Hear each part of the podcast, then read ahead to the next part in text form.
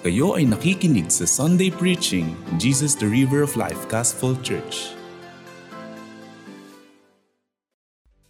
Tayo po ay magtutuloy sa ating pag-aaral dito sa Ibanghelyo ni San Marcos. Narito na po tayo sa Kabanatang 8 ng ah, Gospel of St. Mark.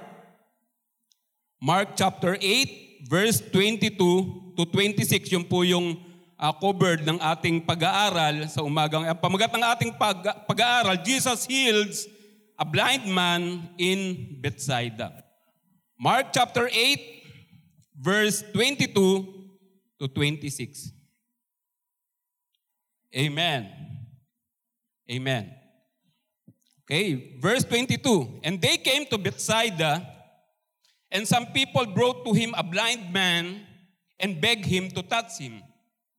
And he took the blind man by the hand and led him out of the village.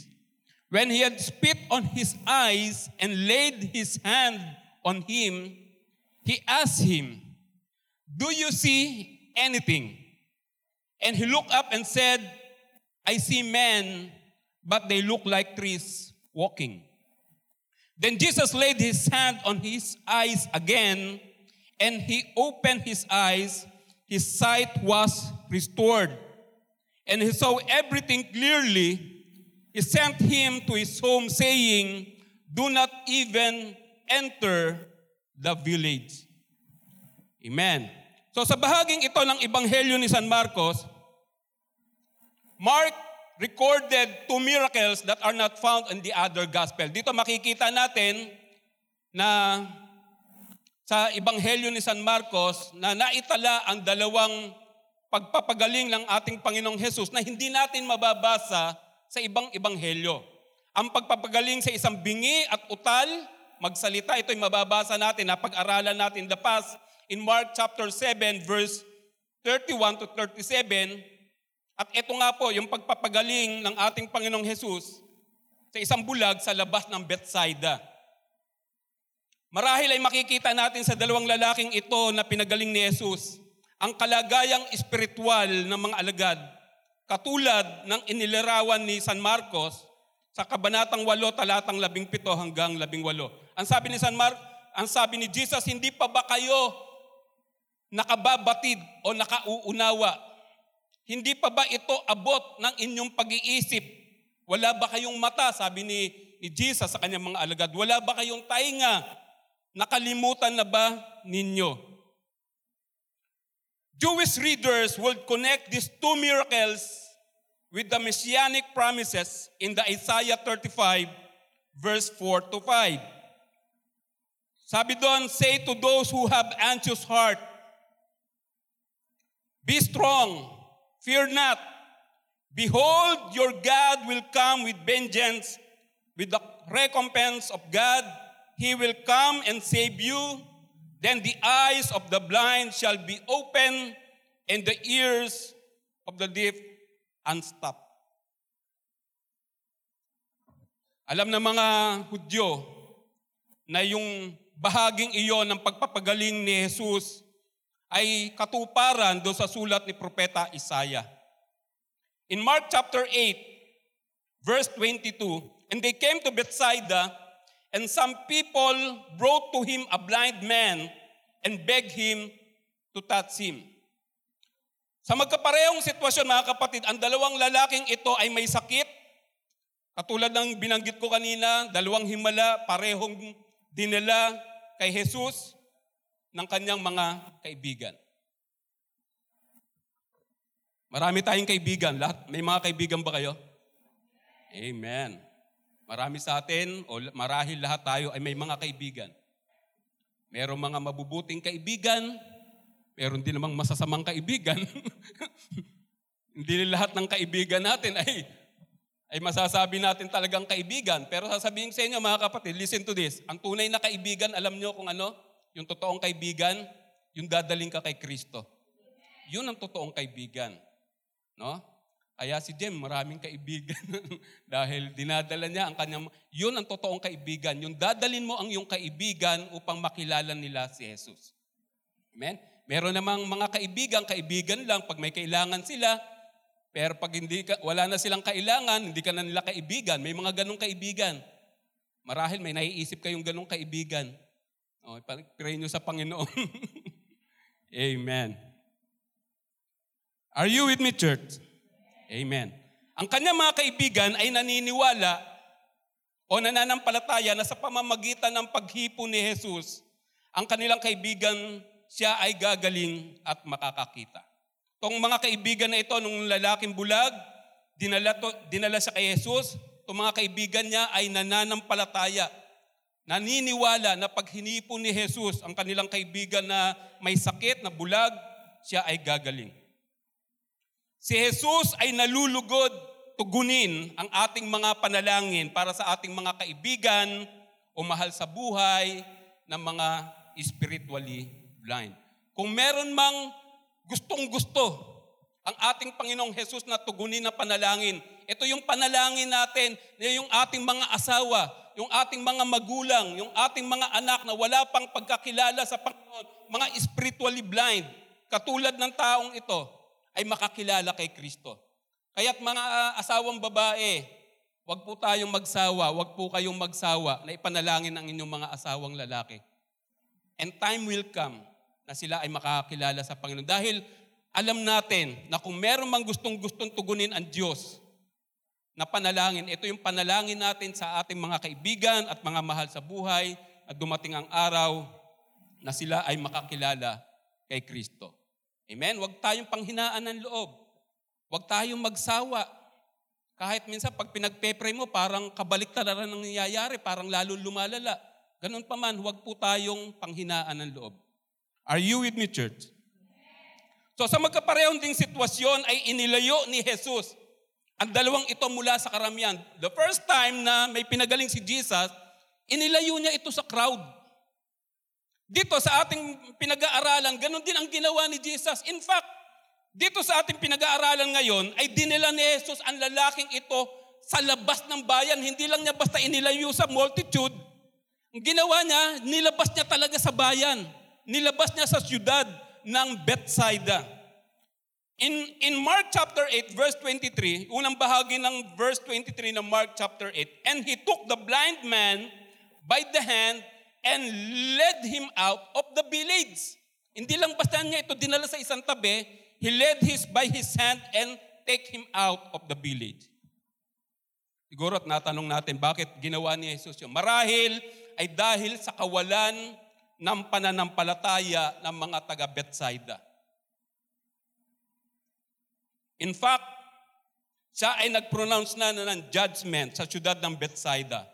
In Matthew chapter 11, verse 21 to 22, ang sabi ni Jesus, Who to you, Chorazin? Who to you, Bethsaida? For if the mighty works done in you have been done in Tyre and Sidon, they would have repented long ago in sackcloth and ashes. But I tell you, it will be more bearable on the day of judgment for Tyre and Sidon than for you. Ang napakadaming ginawa na ng himala ng ating Panginoong Yesus dito sa syudad o sa lugar ng Bethsaida. Napakaraming tanda ang ginawa at pinakita ng ating Panginoong Yesus para ang mga taga Bethsaida ay magbalik loob sa Diyos. Pero lahat ng iyon ay nabaliwala. Kung kaya't marahil, ha, iniisip ko lang, marahil, ito ang dahilan kung bakit nung pinagaling ni Jesus, itong bulag na ito, kailangan niya itong akayin, ilabas sa lugar ng Bethsaida. Because the place of Bethsaida is the place of unbelief. Mga kapatid, sa mga panahon na ang iyong pananampalataya ay nanghihina, hayaan mong akayin ka ni Jesus. Katulad ng ginawa niya sa bulag na ito, at sa presensya ni Jesus ay muli kang makasusumpong ng kalakasan. Hayaan natin at tayo'y akayin ni Jesus sa pamamagitan ng kanyang kamay. And Isaiah chapter 35, verse 5 to 6. Then the eyes of the blind shall be open, and the ears of the deaf unstopped.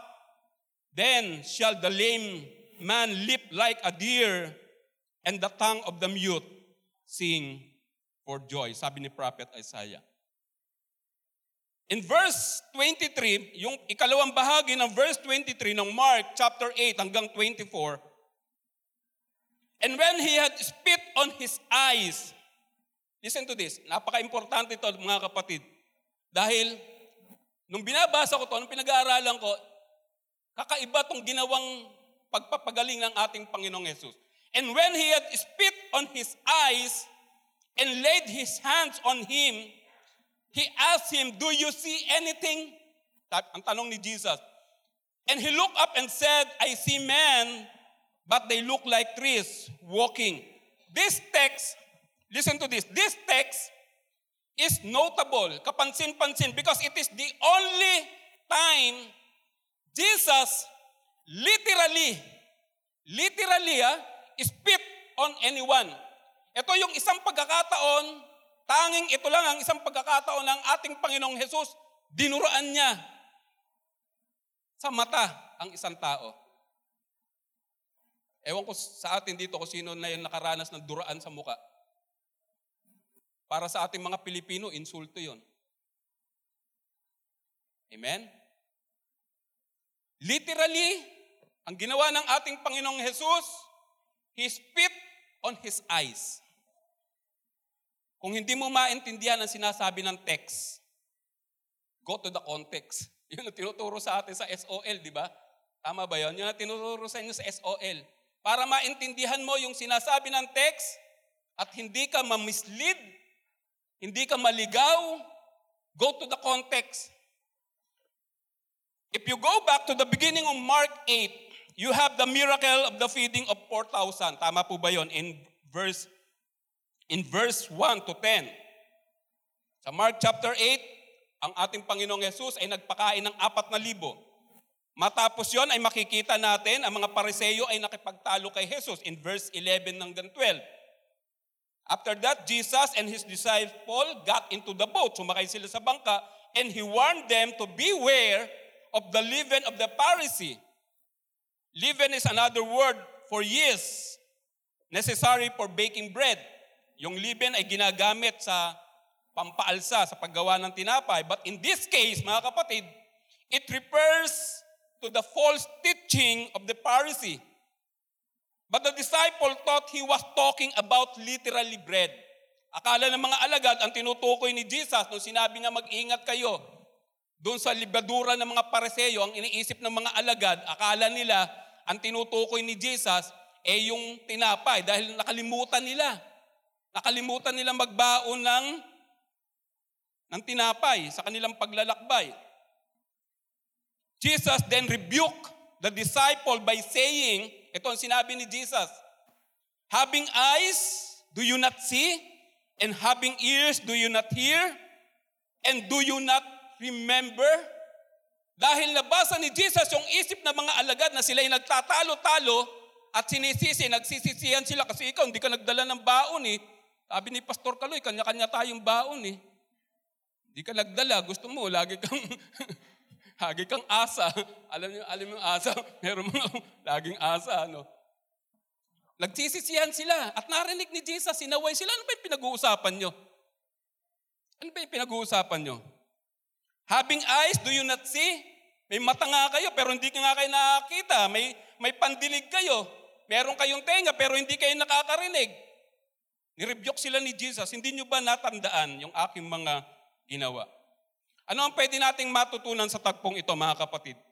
This miracle is like a parable of the disciples' spiritual confusion. It is possible, mga kapatid, posible, it's very possible to have eyes and yet not see very clearly.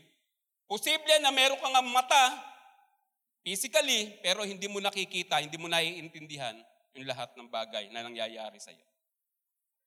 Katulad nating mga magulang, mga kapatid, paulit-ulit nating sinasabihan at tinuturuan ng ating mga anak sa mga bagay na tama nilang gawin at malaman. Pero paulit-ulit din nila itong hindi ginagawa at sinusunod. At dahil dito, tayo ay nagagalit, nadidismaya sa kanila na para bang hindi sila natututo. Tama po ba ako? Na tayong mga magulang, pag paulit-ulit. Kaya minsan parang, parang minsan sinasagot tayo ng mga anak natin, Mama, ikaw, lagi ka pa ulit-ulit, ba't di mo nalang i-record yan? Kasi kaya natin inuulit-ulit kasi hindi natin nakikita eh, na sila'y natututo. Doon sa mga bagay na ating ipinapaalala at sinasabi sa kanila. At ikaw bilang magulang, aminin mo man o hindi sa akin, nayayamot ka eh. Naiinis ka, di ba? Na para bang pumasok dito, lumabas lang dito. Parang hindi sila natututo doon sa mga bagay na sinasabi natin. Are you with me, church? Andiyan po ba kayo? Amen. So cloudy spiritual vision afflicts every Christian to some degree. Pag malabo ang ating pananaw, malabo ang ating pagtingin sa mga sa mga sitwasyon sa ating buhay, ito ay in some degree, ito ay naka-aapekto o nakasasama sa atin. Andiyan po ba kayo? Kaya napakaganda na magkaroon ka ng isang 2020 spiritual vision. No? Kasi pag cloudy, ang iyong pananaw, ang iyong vision, minsan mali ang iyong mga nagiging pagpapasya o desisyon sa buhay. Imbis na makabuti, minsan lalo pang nakasasama. Nandiyan po ba kayo? Ang kakaibang bagay tungkol sa himalang ito ng pagpapagaling ni Jesus ay nangyari ito unti-unti. At hindi biglaan o kaagad na paggaling. Napansin niyo ba yon? Nung nung si Jesus ay, nung dinuraan ni Jesus yung, yung mata nung mamang yon, eh hindi naman kaagad nakakita. Tinanong nga siya ni Jesus eh. Sabi niya, ano ba nakita mo? Eh nakita ko po, merang may naaninag na ako, na parang mga tao, pero para silang mga puno. Sino ba nga nagsasalamin dito na ang kasin laki, ang kapal ng salamin ay kasin kapal ng cook? Meron, meron ako nakitang ganun. Estudyante. Estudyante pa lang yun ha. Pero yung kapal ng salamin, parang kasing kapal ng bote ng coke. Sabi ko, ang hirap nito. Siguro sa atin naman, wala namang ganun. Kasing kapal ng bote ng coke yung kanyang salamin. Ang oh, grabe na siguro grador no. The Lord uses variety of approaches, mga kapatid. Kung maaalala natin, may pagkakataon na si Jesus, listen to this ha, kaya ako sinabi, variety of approaches ang ating Panginoong Yesus sa kanyang pagpapagaling. Wag nat, listen to this, wag natin ikahon ang Panginoon sa kanyang pagkilos at pagpapagaling. Kasi may mga pagkakataon, si Jesus in John, kung di ako nagkakamali, in the Gospel of John, ang ginawa ni Jesus, dumura si Jesus sa isang putik, ay sa isang lupa at ginawa niyang putik. No? Ginawa niyang putik at yun yung tinapal niya sa mata ng isang bulag. At ito'y nakakita. Meron naman pagkakataon in the Gospel of Mark na may lumapit din sa kanya na bingi, bingi ba yon? O, bingi, at isang utal magsalita, ang ginawa ni Jesus, ipinasok yung kanyang daliri. Tingnan niyo minsan kung gaano ka-weird si Jesus. Sinundot yung, yung tenga ng mama, pinasok yung kanyang daliri doon sa tenga, at ang ginawa ni Jesus, dumura, dinuraan yung kanyang daliri. Napansin niyo ba, mahilig magdudura si Jesus? Lord, sorry po ah. Dahil napansin ko lang po, Lord.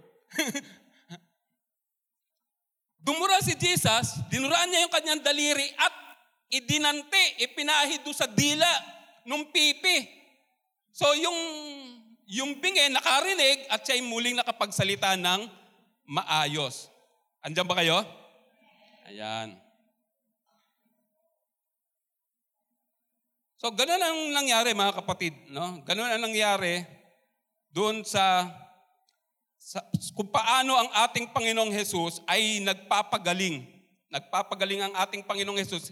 Hindi laging instant yung kanyang pagpapagaling. The Lord uses variety of approaches doon sa kanyang mga pagpapagaling.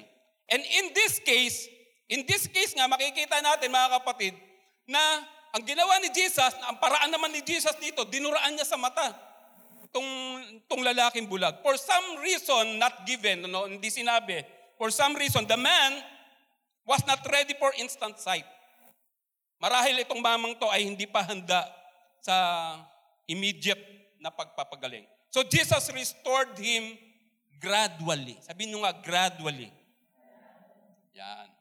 Ngayon, kung halimbawa, ang faith mo naman ay, kung ang faith mo naman ay huwag ka magpatingin sa doktor at ikaw ay nananampalataya na ikaw ay papagalingin ni Jesus. So, so be it. It's your faith. Conviction mo yon. Pero again, huwag kang magkaroon ng conclusion na sa ganung paraan lang kumikilos ang Diyos. Dahil pwede rin gamitin ng Diyos yung St. Luke. Pwede rin gamitin ng Diyos yung medical center para padaluyin sa iyo yung kanyang kagalingan. And, andiyan po ba kayo? Yan. So hindi hindi in-specify dito ng ating Panginoong Jesus, pero pinagaling niya yung mama gradually. He had been healed, but healing is not yet complete. He was on the way, but he wasn't finished yet. Gumaling na yung mama pero hindi lubusan yung kanyang paggaling. Hindi pa tapos. Kaya kailangan pa siyang hipuin uli ni Jesus. Napansin niyo ba yon? Kailangan matapos duraan ni Jesus yung kanyang mata. Tinanong niya yung mama, o ano, nakakita ka na ba? Lord, medyo malabo pa tingin ko. Sabi ng mama. So ang ginawa ni Jesus, kailangan pa niyang ipuin uli on the second time yung mama. At doon lang talaga lubusang nakakita ng maayos, ng malinaw yung mama. So gradual yung pagpapagaling ni Jesus. Hindi, hindi nga ba't lahat tayo na tagasunod ni Kristo ay katulad ng lalaking ito? All of us are like blind. Like a blind man. Wala si, sa atin dito na alam niya na ang lahat ng bagay. Tungkol sa buhay, tungkol kay Kristo, lahat tayo, ang healing natin ay in the process. Amen? Wala sa atin dito magsasabing, ay, naki, alam ko na yan, Lord. Nakita ko na yan. Matured enough na ako. Meron nga ako mga kilala, 5 years, 10 years ng kristyano, pero matitisurin pa rin. So yung maturity, hindi yan nasusukat. Yung pagiging magaling, pagiging healed, ay hindi yan nasusukat sa tagal ng pagiging mananampalataya. Amen? So our spiritual growth is not instant development, mga kapatid. It is a process. Sabihin nyo nga, process. Proseso yan. Yung ating paglago, yung ating pagiging mature na Kristiyano, it is a process. We are born as little children, babes in Christ. We must go through all stages sa buhay na ito, learning and growing as we go along. Lahat tayo ay katulad ng lalaking ito. We are healed gradually. We are in the process of healing. Kahit pa ikaw ay limang taon ng kristyano, sampung taon ka ng kristyano, we are going through the process, all stages in life. Tayo ay natututo, tayo ay lumalago. Kaya nga lagi ko sinasabi, sinasabi ko nga doon sa pastoral, nung pag nagkakaroon kami ng meeting, sabi ko, I'm willing to learn. I'm willing to learn. Kahit mas, ma, kahit mas matanda ako kay Pastor Kaloy, nagpapailalim ako nagpapailalim ako dahil gusto kong matuto. Amen? Hindi ko sasabihin, huwag mo akong turuan, ninong mo pa ako sa kasal. Mukha ba ako ninong? ninong mo pa ako sa kasal, huwag mo akong turuan. Papunta ka pa lang, pabalik na ako. I'm willing to learn. Are you with me, church? We are all like babes in Christ. We must go through all stages in life, learning and growing as we go along. Paano ba tayo na unang natu in the first place, paano ba tayo unang natutong lumakad? Kayo, lahat kayo naging baby naman, di ba? Lahat tayo naging Paano ba tayo unang natutong lumakad? By trying and falling. By trying and falling. Trying and falling. Tayo natutong lumakad dahil sinubukan natin lumakad at tayo ay bumagsak. Tumayo sinubukan uling lumakad at bumagsak, sinubukan natin uling bumas, lumakad at bumagsak. We learn by the process in life. Amen? Something seems, seems obvious dito sa pangyayaring ito. ng pagpapagaling doon sa bulag na yon ni Jesus. Ito ang obvious. Isang malaking pagkakamali, mga kapatid, na madaliin natin na mag-matured agad ang isang mananampalataya. That's reality of life. Isang malaking pagkakamali, lalo na sa ating mga leader, na madaliin natin na mag-matured agad.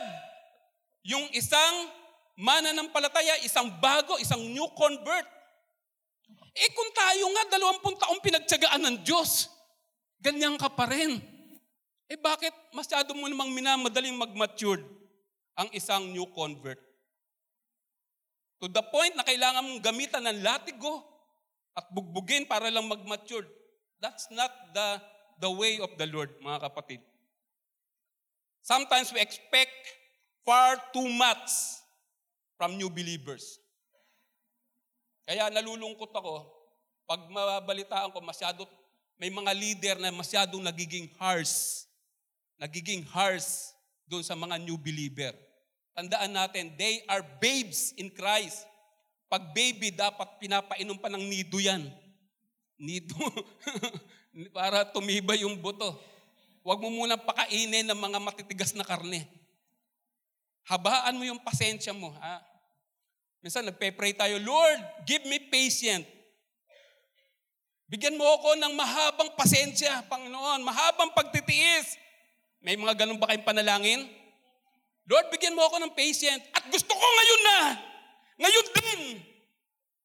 Humihingi ka ng patience, pero gusto mo tugunin ka ng Diyos ngayon din. Are you with me, church?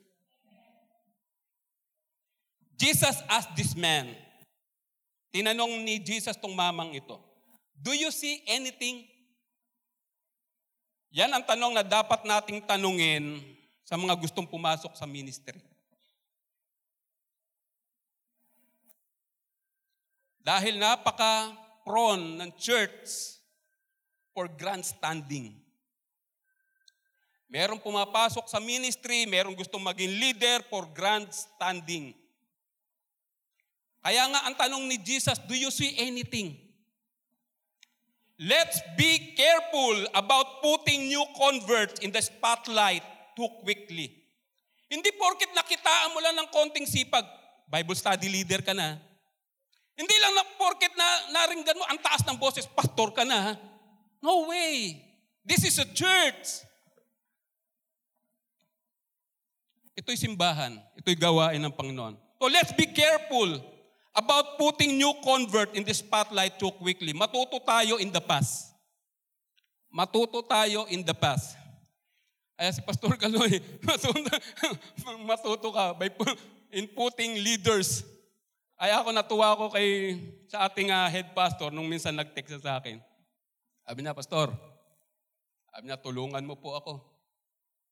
Tulungan mo po ako na i-equip yung ating mga mens, mga prospect na mga teacher and preachers para sa mga darating na panahon ay sila ay maging handa na maging leader. Ang totoong leader, inahanda yan. Inahanda. Amen? So napakagandang, napakagandang uh, maging panuntunan natin yon. Na huwag tayong magmadali na magtalaga ng mga leader na magpapasok sa ministry dahil nakitaan lang natin sila ng konting parang na-impress ka. Kaya nga ang tanong ni Jesus, do you see anything? Pag malabo yung vision ng taong yon, ng kapatid na yon, wag mo muna siyang ipasok sa ministry. Wag mo muna siyang ilagay sa spotlight. Dahil yung, yung temptation ng kaaway na maging bossful siya, napakalaki. Are you with me, church? Ganun pa man, mga kapatid, huwag kang panghinaan ng loob kung ang iyong paglago ay mabagal. Go to the God in complete honesty at sabihin mo sa Kanya, Panginoon, malabo po yung paningin ko.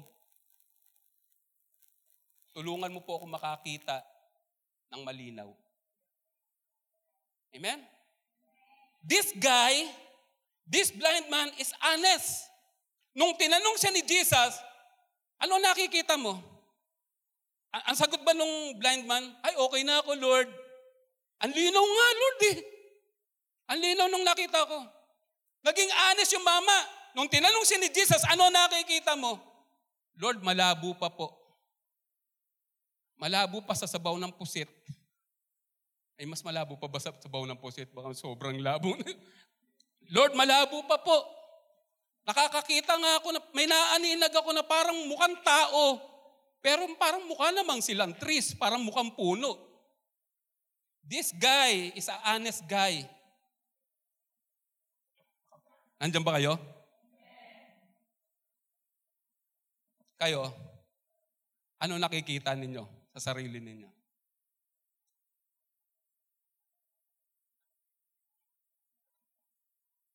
May mga pagkakataon na, alam nyo, it's hard to accept our weaknesses. Mahirap tanggapin yung ating kahinaan. Mahirap aminin na tayo ay nagkamali.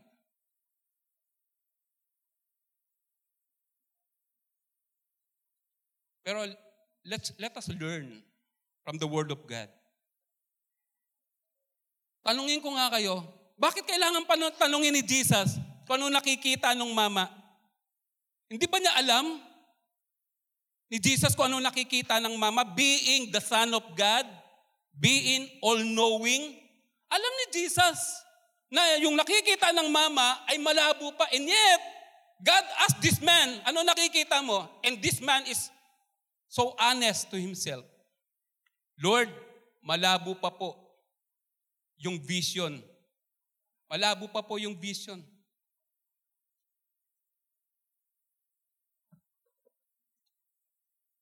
I praise the Lord, I thank the Lord dahil ang simbahang ito ay may vision. Hindi ko na kayo tatanungin kasi assignment ng ilan sa inyo yan. Kung anong vision. kung anong vision ng church. But we are on the right track. We have vision to fulfill. At yun ang tanong ni Jesus do sa mama. Kamusta vision mo anak? Hindi sinabi ng mama, hindi sinabi ng bulag, Lord, memorize na memorize ko po yung vision ng Jethro, ng Jesus the River of Life. Naging honest yung mama. Hindi ko po masyadong memorize yung vision. Hindi ko po masyadong nakikita yung vision. Pero willing po akong matuto. Then Jesus, verse 25 to 26, then Jesus laid his hand on his eyes again. And he opened his eyes. His sight was restored. And he saw everything clearly. And he sent him, him to his home, saying, Do not even enter the village. Now that he had been healed, ngayong ikaw ay magaling na, ngayong siya ay magaling na, why go to the unbelieving Bethsaida, where Jesus had been rejected? Ang, ang tagubili ni Jesus doon sa, sa bulag na nakakita, ngayong magaling ka na, huwag ka na uling pumasok doon sa Bethsaida. What does it mean mga, mga kapatid? Ano ibig sabihin nung hindi pagpapasok ni Jesus doon sa mamang iyon, matapos na siya makakita? Because the place of Bethsaida is the place of unbelief. It is a dangerous thing, mga kapatid. Isang napaka delikadong sitwasyon if you are living in unbelief.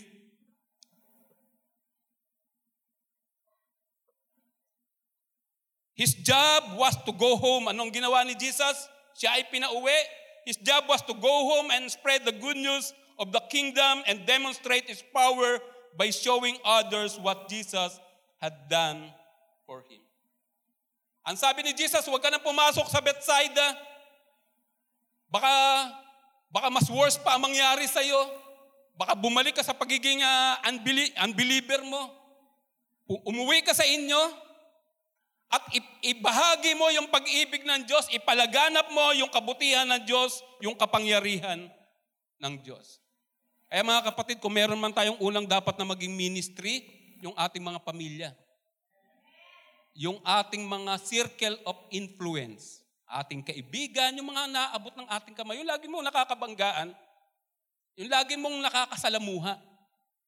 Bago ka pumunta ng Iraq at Afghanistan at Syria, abutin mo muna ang iyong pamilya.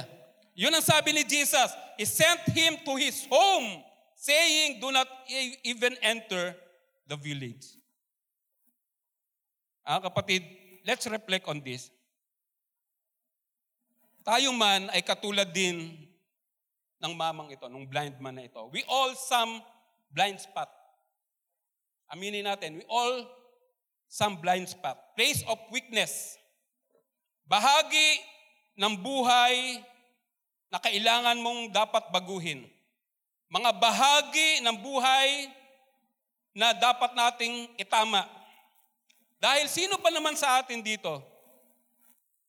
Ang buong tapang na magsasabi sa Panginoon, Panginoon, malinaw po ang aking mata. Nakikita ko po ng malinaw ang lahat ng bagay. Walang isa man sa atin dito ang tatayo at sasabihin mo sa Panginoon, Lord, nakikita ko po ng malinaw ang lahat ng bagay. Lahat tayo ay katulad ng blind man na ito. Meron tayong blurred, blurry vision, malabong pagtingin o pananaw sa mga nangyayari sa ating buhay. Kung kaya nga, kahit na matagal ka ng kristyano, pag ikaw ay dumadanas ng mga pagsubok at problema, mga suliranin, isang tinatanong natin ng Panginoon, Lord, bakit ako? Bakit ganito? Kaya nga, ang sabi ni Jesus, nung nirebuke niya yung mga alagad, ano yung pinagtatalunan nyo tungkol sa tinapay? Wala ba kayong mata? Hindi nyo ba nakita?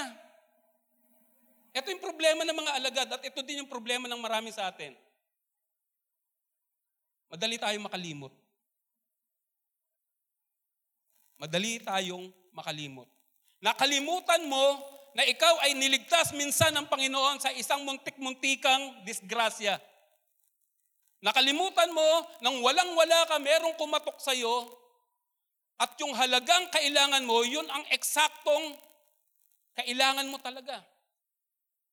Nung walang-wala ka, nung magulong-magulo isip mo, at hindi mo alam kung saan ka pupunta, merong isang kaibigan na umakbay at tumapik sa iyo at in-encourage ka. At ngayon nakakaranas ka uli ng ganong sitwasyon at ikaw ngayon ay nagugulumihanan, natatakot. Ang sabi ni Jesus, nakalimutan mo na ba? Nakalimutan mo na ba yung nakaraang ginawa ko? Bakit ngayon ay ikaw ay nababahala?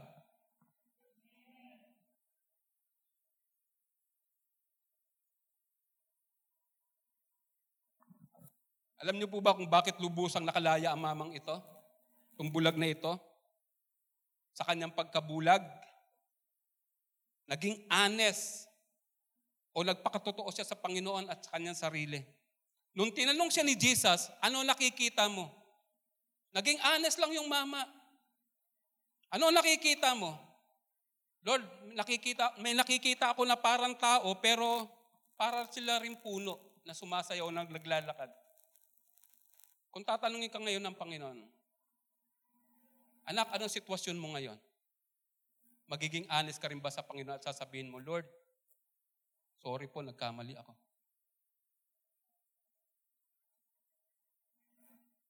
His honesty gave him the sight he did not have. Yung pagiging honest niya sa sarili niya at sa Panginoon, ito yung nagpalaya sa kanya mula doon sa kadiliman, mula, mula doon sa blindness na kanyang nararanasan. Again, it's not easy to accept our weaknesses. It's not easy na sabihin natin, Lord, sorry, nagkamali ako. It takes humility in your part to accept na ikaw ay nagkamali. Church, we must come to the Lord just as we are. And when we do, He take us as we are, but He never leave us that way. Huwag kang matakot. Lumapit ka sa Panginoon kung ano yung nararamdaman mo. Lumapit ka sa Panginoon kung, kung ano yung sitwasyon mo. At kailanman hindi ka ipagtatabuyan ng Diyos. Amen? Minsan nagtataka, is it ironic? Nagtataka ako minsan sa ibang mga sa ibang mga Kristiyano, sa ibang mga leaders. Pag nag evangelize tayo, ina-encourage natin, ina-encourage natin yung mga unbeliever na lumapit ka sa Panginoon kahit gaano kabigat yung daladala mo, kahit gaano kang kasama, kahit gaano ka, kung kahit gaano yung mga bisyo mo. It is an open invitation. Open invitation ang binibigay natin sa mga unbeliever. Matapos naman makakilala sa Panginoon, matapos magtalaga ng buhay at tinanggap si Kristo as their Lord and Savior, nasa loob na ng church, nasa loob na ng pamilya ng Diyos. Nagkamali lang ng konti, bugbog kagad ang inaabot. Is it ironic na matapos mong papasukin sa loob ng church, parang tinrap mo? Samantalang noon talagang okay lang. Okay, lumapit ka sa Panginoon. Pero pag nagkamali ang isang kapatid, yung tupa, ang gagawin ka agad, sasaktan, bubugbugin. So we must come to the Lord just as we are. And when we do, He take us as we are. Alam ng Diyos kung sino tayo in the first place. Alam ng Diyos. But He never leave us that way. Patuloy tayong binabago. Again, our maturity, yung, yung ating Katulad ng mamang yon, yung, yung pagpapagaling sa it is gradual, it is a process, mga kapatid. Huwag nating kainipan yung paglago ng isa't isa. Iba-iba yung antas o level ng ating paglago. Huwag tayong mainip. Huwag mong ikumpara na mabilis kang nakakilala sa Panginoon. Huwag mong asahan na ganun din siya. Meron tayong iba't ibang kanya-kanyang takbuhin, mga kapatid. That's why the invitation of Jesus is always personal. Always personal. Ah, kapatid, come to Jesus. Come to Jesus. Ano man yung daladalahin mo ngayon, ano man yung kabigatan mo ngayon, ano man yung mga alalahanin mo ngayon, cast yourself upon the Lord and He will turn you, and He will not turn you away. Hindi ko alam, hindi ko po alam kung anong pinagdadaanan natin. No? Pero again, Unang-una, huwag kang maging masyadong harsh sa sarili mo. Dahil unang-una, ang Diyos ay naging mapagtyaga sa iyo. Naging mapagtyaga sa iyo ang Diyos. Huwag kang masyadong maging harsh sa sarili mo. At sa, sa atin namang mga leaders, huwag naman tayo masyadong magmadali. Kung hindi natin, kung nababagalan tayo sa paglago ng mga kapatid, isipin mo, ikaw rin ay pinagtyagaan ng Diyos. Amen? Are you with me, church? Amen. Amen. Kaya tayong lahat nga ay tumayo at tayo magpasalamat sa Panginoon. Salamat sa pakikinig. Sa Diyos ang papuri.